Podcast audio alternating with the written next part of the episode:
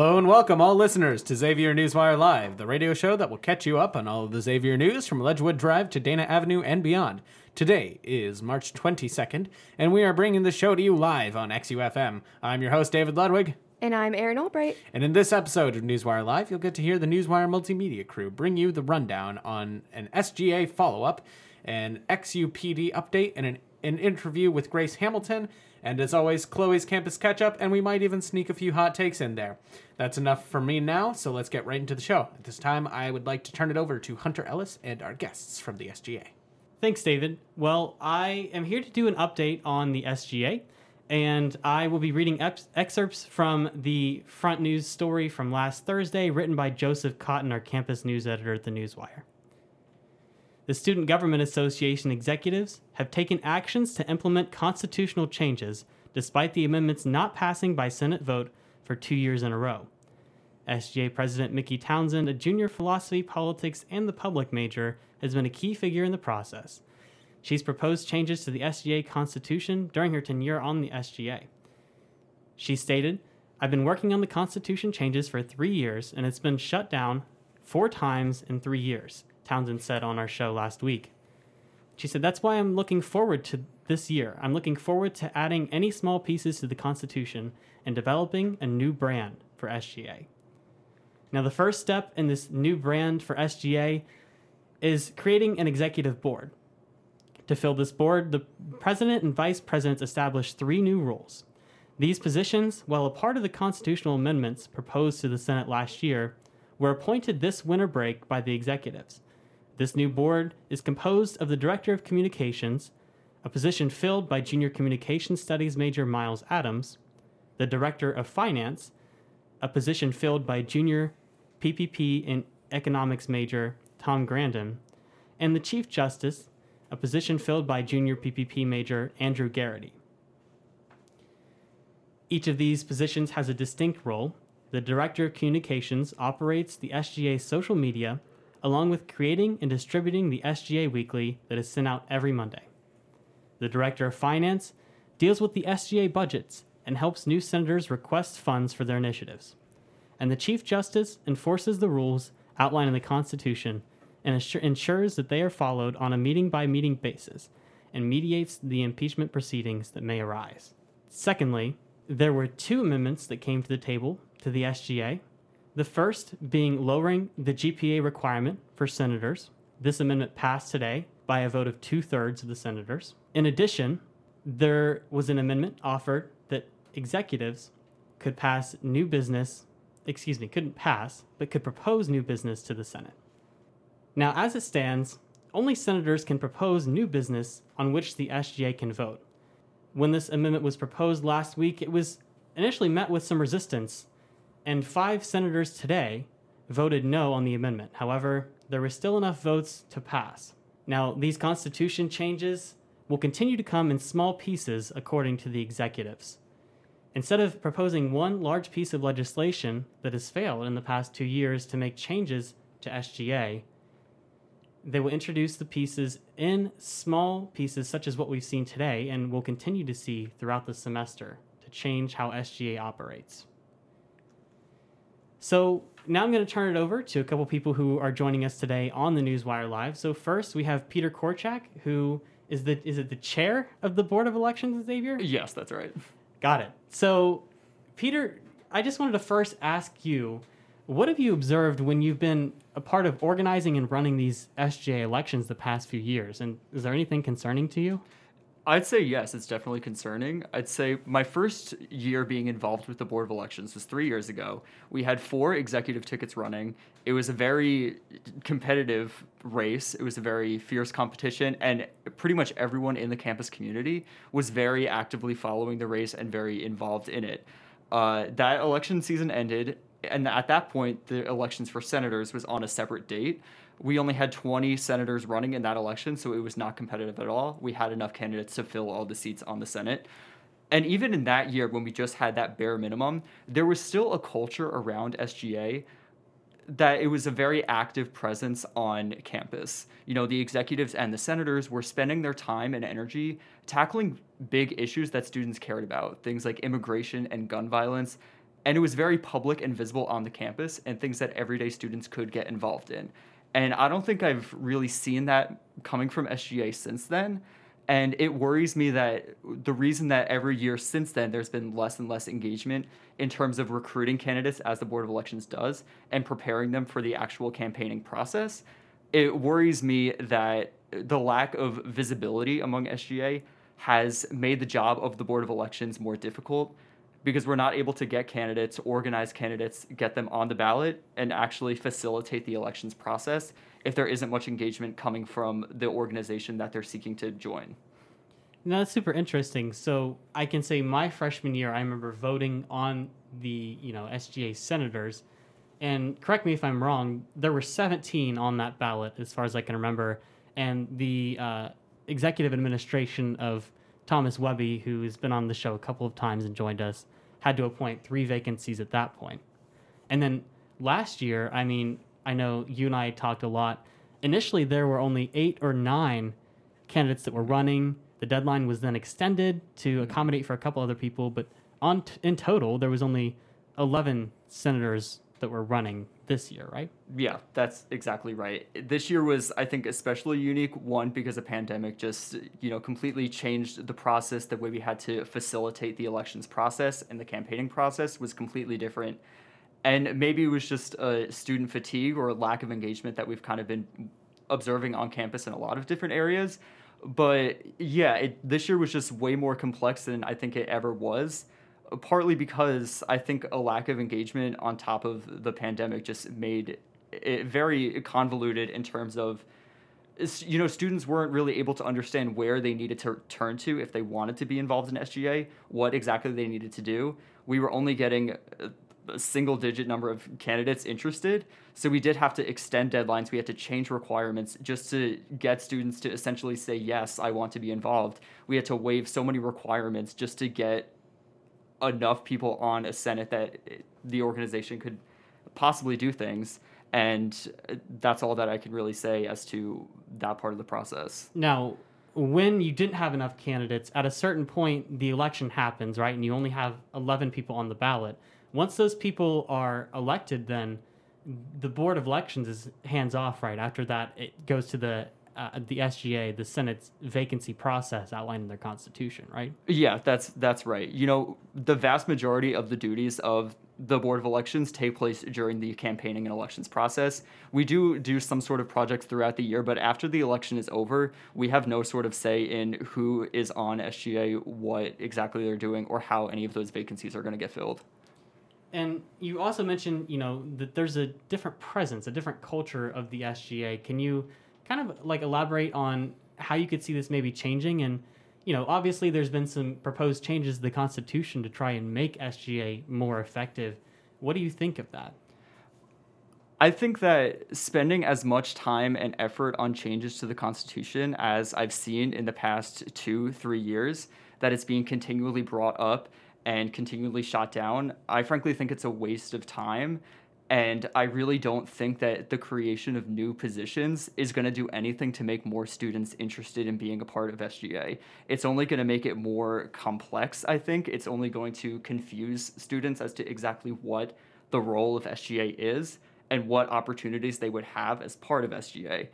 I think that it's only going to waste more time and deflect from addressing real issues that students are concerned about and I just don't understand the mindset of thinking that spending all this time trying to come up with new positions and trying to push those positions through to get approved by the Senate is going to do anything to address the lack of engagement with SGA. I think that only creating a culture where SGA actually does things that are visible on campus for students to engage in is going to address that problem. And once you can master that and finally have that engagement back, or at least at a level where it's sustainable, then you can have that conversation about what is the more effective structure of SGA, what would more effective positions be. But I don't think we're anywhere near that conversation. Yeah, and you know, I just want to bring the host in here. I know I've kind of been, know, running this like interview, I suppose. But you know, if you have any questions, feel free to hop in.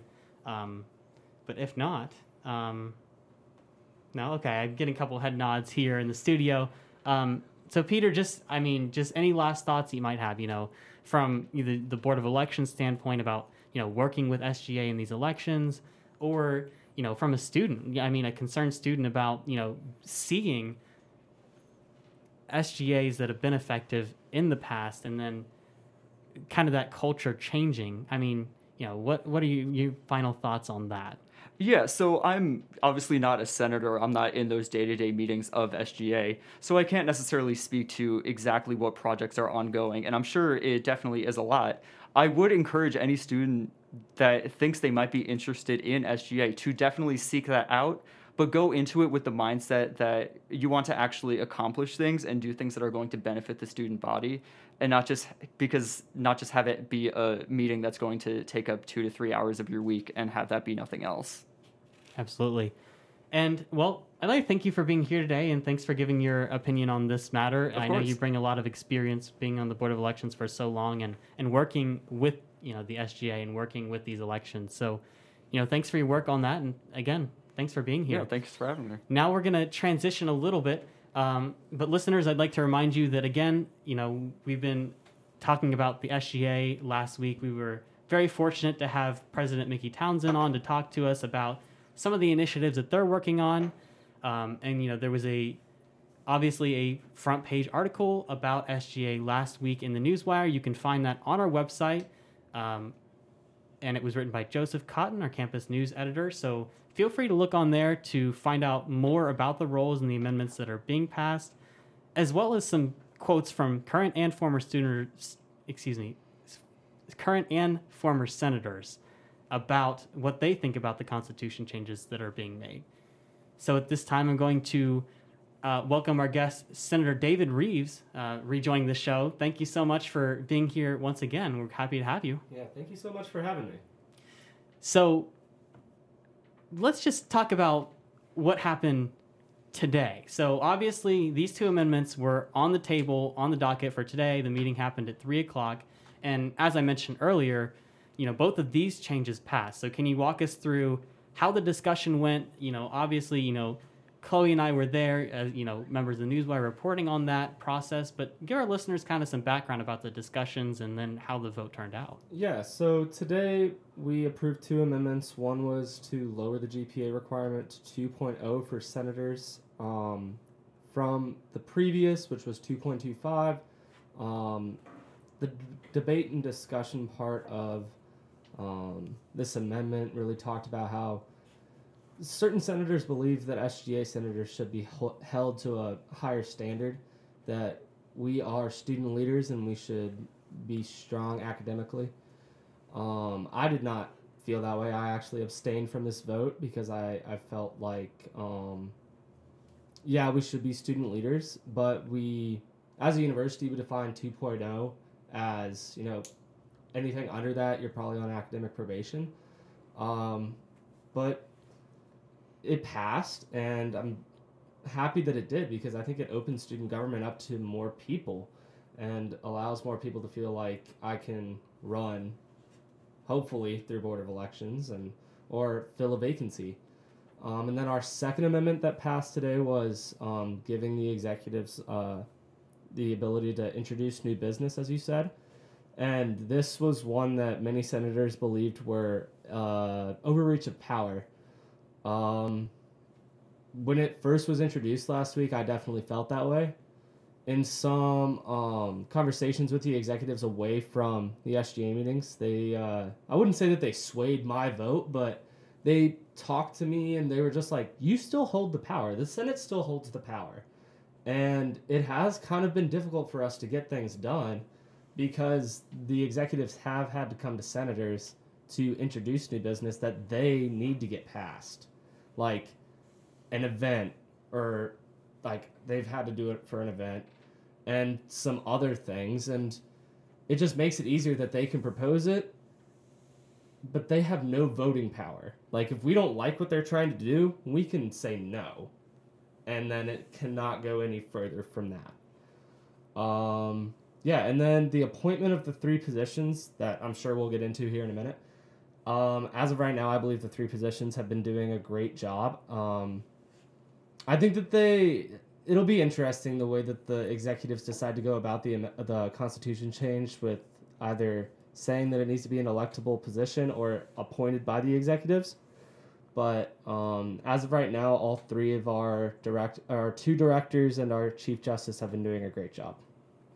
Yeah, so you know, I, I want to talk a little bit more about these particular changes that are being proposed, right? So, you know, obviously Peter's talked about how, you know, there's been a process that, you know, kind of hasn't been happening, right? There hasn't been enough people running.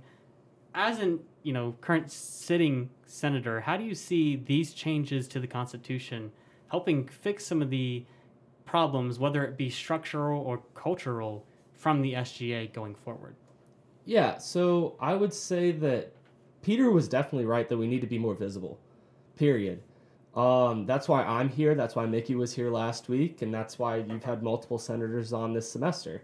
We want to be more visible. We want to let students know what we do. And that's something that I was talking about in my senator report just last week. Um, we're trying to get a stronger social media presence. We're trying to do these things, and we have projects that we are trying to get through the university, and it's so hard to get emails back from certain people. So difficult. Our student rights and identity um, committee, they're just waiting for emails back. They can't report things because people aren't reporting things to them. And it, it aggravates some of the senators that they can't get stuff done.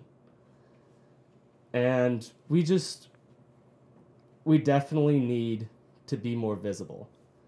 And to let students know that our meetings are open to you all. You guys are welcome to see what we do and know what we do. And we just need to figure out a little bit more systematically what we need to do. I don't think these constitution changes are going to do anything to help visibility, period. I think it's going to help us be able to do business easier. I don't think it does anything for our visibility.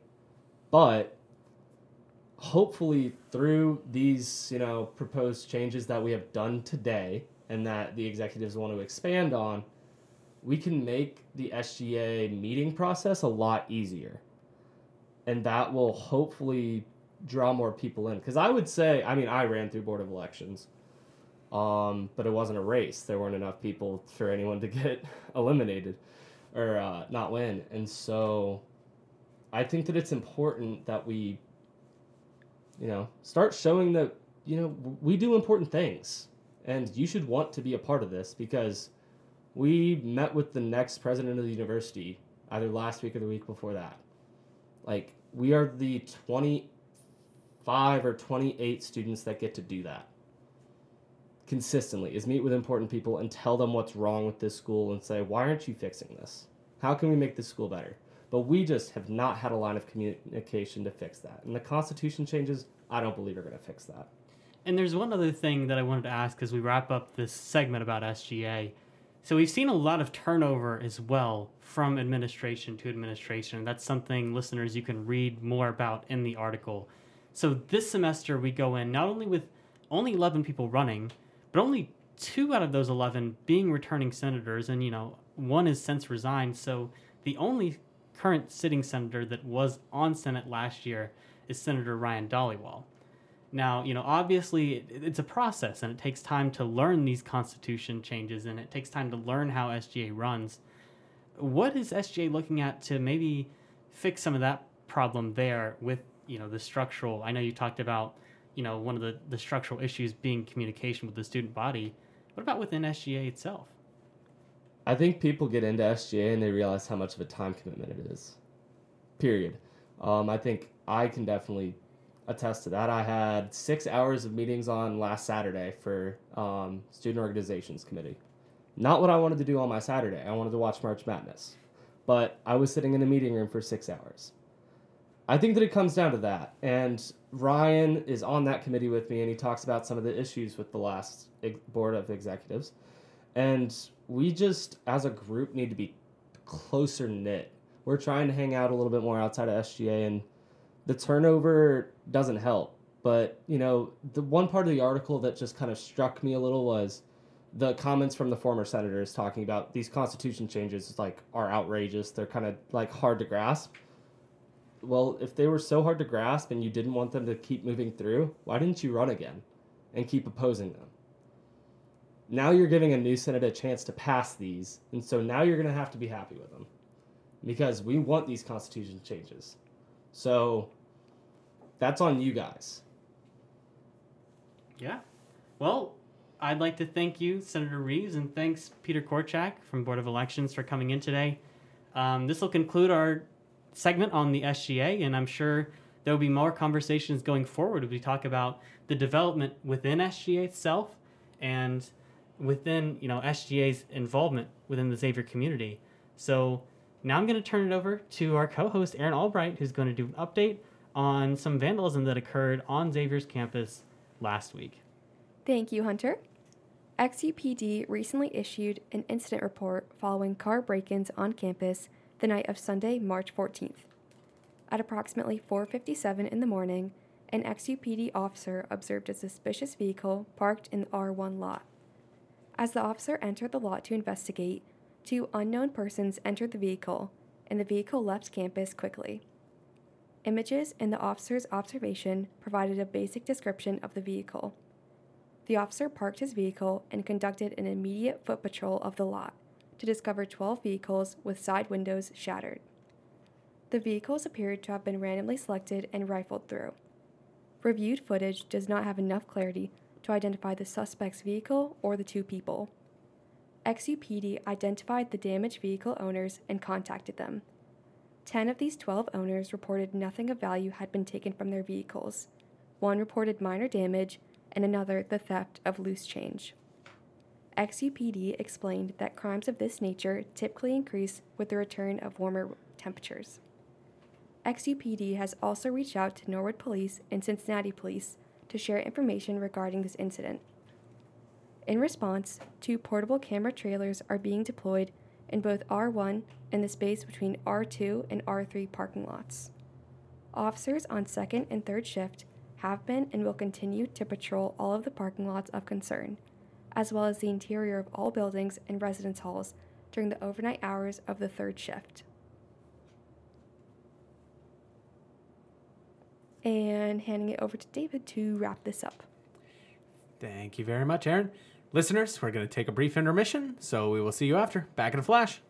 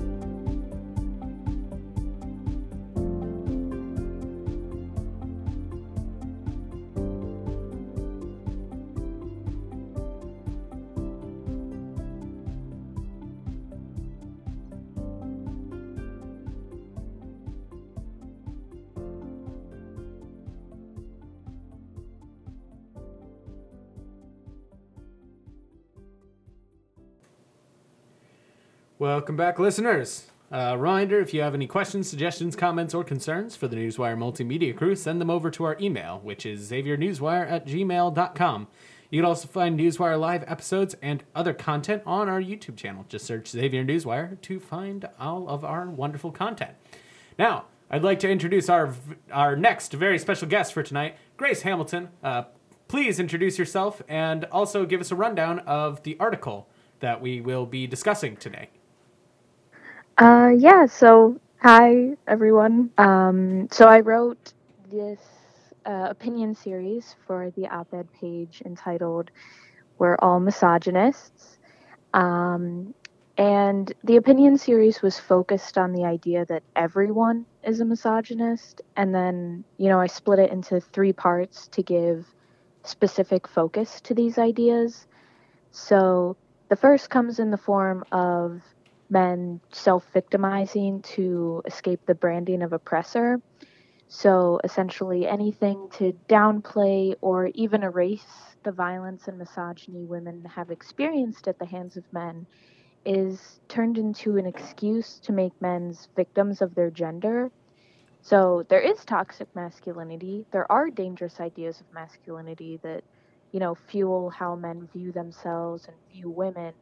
The issue here is that women are still often made the victims of these feelings um, and in countries, mostly, you know, non Western countries where masculinity is not viewed in this more dominating and toxic light, women are still oppressed. So, you know, it's, it's not an excuse.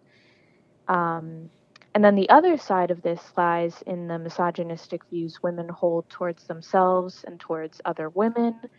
Women internalize, you know, what the media and society throws at them about what a woman should be or how a woman is inferior to men. And it turns her into someone that certainly views other women as lesser and herself to an extent that, you know, may not be recognized. It's a form of acceptance of oppression or a form of oppression slash socialization that forces women against each other and against themselves to the point where unlearning this, if it ever happens, takes years and um, you know, derails progress. So dressing up allies as enemies is, you know, an oppressor's tactic. If we're too busy being angry at each other, how can we ever focus that anger at the existing power structure and end it? So the third part is on an ending that kind of pleads the importance of establishing spaces for women and other oppressed groups so they can discuss their experiences and feelings with one another without having to constantly soften their words to appease their oppressors. It's important that we realize our enemy is the existing power structural power structure, the white supremacist patriarchal capitalistic society that has never made room for any minor- minority, any woman, anyone viewed outside the realm of acceptable and powerful. We do have power, we just need to use it. Wonderful. I'd also like to welcome our guest who will uh, be discussing this piece alongside Grace tonight. Uh, guests, please introduce yourselves. I am Erin, the co host. Uh, I'm Mo Junger, World News Editor. Uh, all right, guests, the floor is all yours. Thank you, David. So, Grace, my first question is what inspired you to start this series? Um, I guess what inspired me, you know, to write about this specific topic is certainly a lot of my own personal experiences and the experiences of um, women that I know, that I love, that I'm friends with, that are my family. Uh, it, it's something that's very important to me that we, you know, give a voice to it. Yeah, Grace, this is Mo. I'd love to hear how you think this manifests at Xavier specifically. Yeah, so at Xavier specifically, because I've experienced, I, I think there is an air of entitlement um, to be found in you know, a lot of the guys that I've had interactions with on campus. And like you know that that's fostered by you know what we what we teach and what values we promote. And I've experienced it inside you know certain clubs um uh, you know and and classrooms about what I talk about and what I write about. Uh, and I've had, you know, specific instances where, you know, men, guys on campus have, I guess, um, not attacked, I don't want to say like attacked me, but I have been talked down to um, because I'm a woman. Uh, had friends talked down to because I've I'm a they're women. We've been treated in a certain way, and I think that's an experience, you know, that is commonplace, and it gets worse. Um, you know, for, for women of color, um, for people of color in general on campus, you know, it's it's not something. It's certainly an attitude that's fostered everywhere. Yeah, Grace, I agree with you on all of those points that you just made. Um, I have a quick question. So, this is the third part in your opinion series on everyone being misogynist. Did you think you would write three parts? Did you think it would just start as one? Um, is this having the impact on campus that you wanted it to?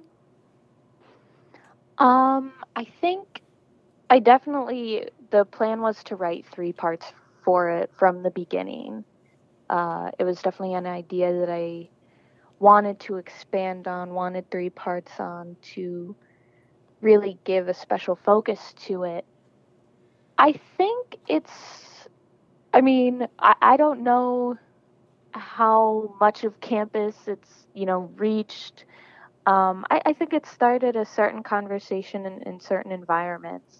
And whether people react, you know, somewhat negatively to what I've written, whether they disagree, whether they agree, you know, getting a, a response is important because at least, you know, then it's on their minds, then they're thinking about it. Um, then it's something that they're considering, you know, whether they end up saying this is completely false or saying, you know, hey, she might have a point here. Yeah, so you noted you've been hearing a lot of conversations about this piece across campus. Do you feel that those have been mostly negative, that they've been mostly positive? I guess how have you judged this response? Um, I think it's been mostly positive. I don't I wouldn't really say any response to it has been necessarily negative. Um, I've had, you know, friends read it and say to me like you get it. This is it. You know, and I've had people say um, I think you left out important parts. I, I don't think you structured your argument well. I think you generalized too much. And you know, any criticism is um,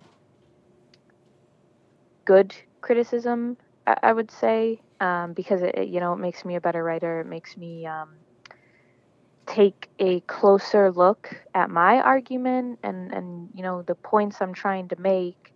And I haven't heard anything negative in the realm of, you know, going so far as to be like, these aren't real experiences. What you're feeling is, you know, blown way out of proportion. Like that hasn't been a response that I've personally heard, which I see as a good thing.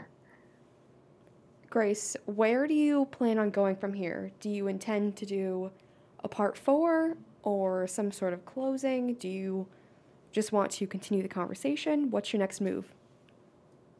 Um, I think the next step, uh, part three was the end of the series, but I write a lot of opinion pieces for the op ed page.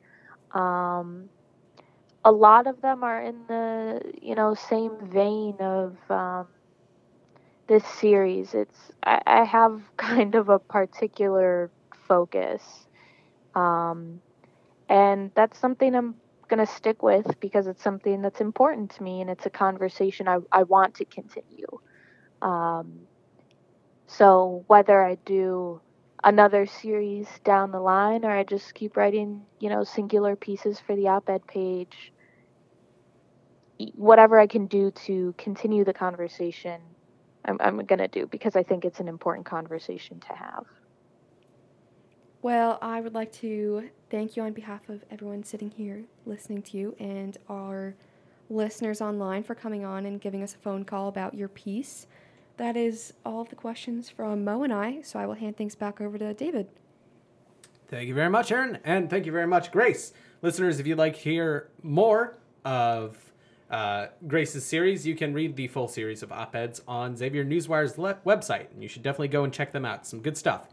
Uh, now, Every week, the Newswire Live will be updating listeners on the status of COVID 19 on campus. As of March 21st, there are a total of 54 cases in the Xavier community.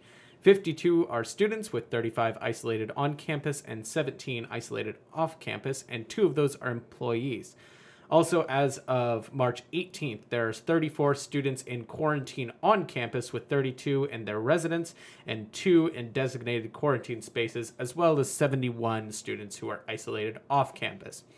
Now, I'd like to turn it over to Chloe Salveson, our campus correspondent, for Chloe's Campus Catch Up. Thanks, David. okay. Has and has a Xavier instructor made you excited to come to class, motivated you to learn, or helped you overcome a challenge? Take a few moments to tell them thank you by submitting a message online, and note the the note will be shared with your instructor. The Writing Center is now accepting applications for writing tutor positions until March 21st. People are encouraged to apply for the semester and the fall semester on Handshake. The University Library is accepting entries for their Edible Books event until March 27th. There will be a $50 gift card prize for each category, including Best in Show, Most Creative Interpretation, and the Best Student Entry. See the Edible Books webpage on Xavier's website for more information. And that's the Canvas catch up. Back to you, David. Okay, uh, thank you very much, Chloe. Uh, we'd like to welcome uh, Griffin Bremer. Hi, I see you pulling the mic closer. Because guess what? What? I think it's time for hot takes. I think it is too. You know my usual saying, the only thing hotter than my takes is, of course, myself. So, let's- Oh, and also we are joined by Mo Junger, Erin Albright, and perhaps Chloe Salveson. I'll turn the mic back to her. I have a very hot take, and it's Xavier related today. Oh, oh, really? Yeah. It's almost as the series is Save Your Hot Takes. Well, yeah, but you know, usually I talk about crabs or Yeah, spinach and crab. artichoke dip. Yeah. So what is the Xavier Hot Take, Griffin? Um, dare I say, Dare you say? the pizza gremlin thing has gotten out of hand in the CAF. The what? Um, you may recall from a couple issues ago of Newswire, there was a satire article written by our very own lovely Avery Strychaz about how the pizza ATM is run by gremlins. Yes, I do recall. Um, apparently, the staff of the dining hall were quite big fans of that, and they really just ran with it. Started making their own altered images and displaying them on said TVs in the CAF, and it was cute at first, but Uh-huh. now it's like I don't know. It's like let things die. so are you are you like kind of comparing it to like corporation Twitter accounts getting in on a memes little bit, a and like little it was cute because at first? they are quite indeed making their own memes. The recent, I have asked our lovely Oh. backpage editor Aiden Callahan about um, the most praise recent pizza ATM gremlin article that was written, and he Yeah. said something along the lines of, "I was asked by several CAF staff." To follow up on this, and they sent me their own edited pictures that they have been making for some time now. Hmm. So I'd like to add, as Yes. someone who did see those edited pictures, that they were lovely, and CAF staff clearly put a lot of time and thought into it. They did, and I'm probably a little salty because I was the original photo editor. and, the truth comes out. But at the same point in time, I feel like you really can equate it to corporation Twitter meme culture. Oh well. Uh, Mo, do you have a hot take for us on this fine evening? Absolutely. I'm very angry about the new Mrs. Frizzle. I don't oh. think she looks so young. She looks Yeah? like a Gen Z TikToker. I Okay. need the old Miss Frizzle. I want her piling those kids into the bus, Yeah. and I want her to be a little grumpy about it. The original Miss Frizzle, as discussed by Mo and I, was the Yes. original lesbian. Um, the new Miss Frizzle looks like she would call a lesbian a slur on the streets. Um, I consider Miss Frizzle part of my culture. and I, I think it's wrong that we did her dirty like I that. think Miss Frizzle definitely looks the new one definitely looks more millennial, like the type that would make a rap video on TikTok about how Gen Z is ruining America. Uh, but Yes. Uh, as opposed to like the original Miss Frizzle, who would like try to instruct children on how to be better citizens of the world. the original Miss Frizzle could not figure out how to use Zoom. Like she needs to call you to figure out how to get herself off mute. we are being asked by our producer to uh, uh, explain who Miss Frizzle is because I do believe that Hunter Ellis, here's my hot take, did not have a childhood if he cannot recognize Miss Frizzle by name. Two words: magic school bus. Yeah, I got I got a text that said, "Who is Miss Frizzle? Girl from Magic School Bus?" This is kids these days. Gen Z. Kids these days. My hot take Hunter, Don't- our producer, needs to be more informed about pop culture. Hot take. Our producer insulted me before the show, and I haven't gotten over it. Hot take: We're unionizing this radio show. I'm the president hot of the take. union. Hot take should be renamed to the airing of grievances. yes. Hot take. I'm not a producer. Gwen is. Okay, the managing multimedia editor. Look, Hunter, I just have to pretend to know what your job is when I read the credits. Hot take. We don't need to knew, know your title when you are being unionized against. Okay. okay. Um, Speaking of those Back credits, how track. about we get to them? yeah. Ouch! Thanks, Griffin. Does anyone else have a hot take? Or are we ending this? that is it. Okay, cool. Listeners, unfortunately, that's all the time we have for today uh, in, this episode of Newswire Live. Thank you so very much for tuning into the show tonight. If you have any questions, suggestions, comments, or concerns to the Newswire multimedia crew, send them over to our email, which is xaviernewswire at gmail.com. If you, we would like to give a special thanks to Carolyn Youngquist, a senior music education major at Xavier, who produced the music heard in today's show, as well as Raphael Crooks for the song Inspiration, which, as always, is our intermission music. At this time, we'd also like to give a shout out to our staff and guests who helped make this episode possible. Thank you so very much to acting, acting editor in chief Alex Budzinski for the Newswire, managing multimedia editor Hunter Ellis, show manager Chloe Salveson, campus correspondent Chloe Salveson, co host Erin Albright, friend of the show Grace Hamilton, and friend of the show Griffin Brammer.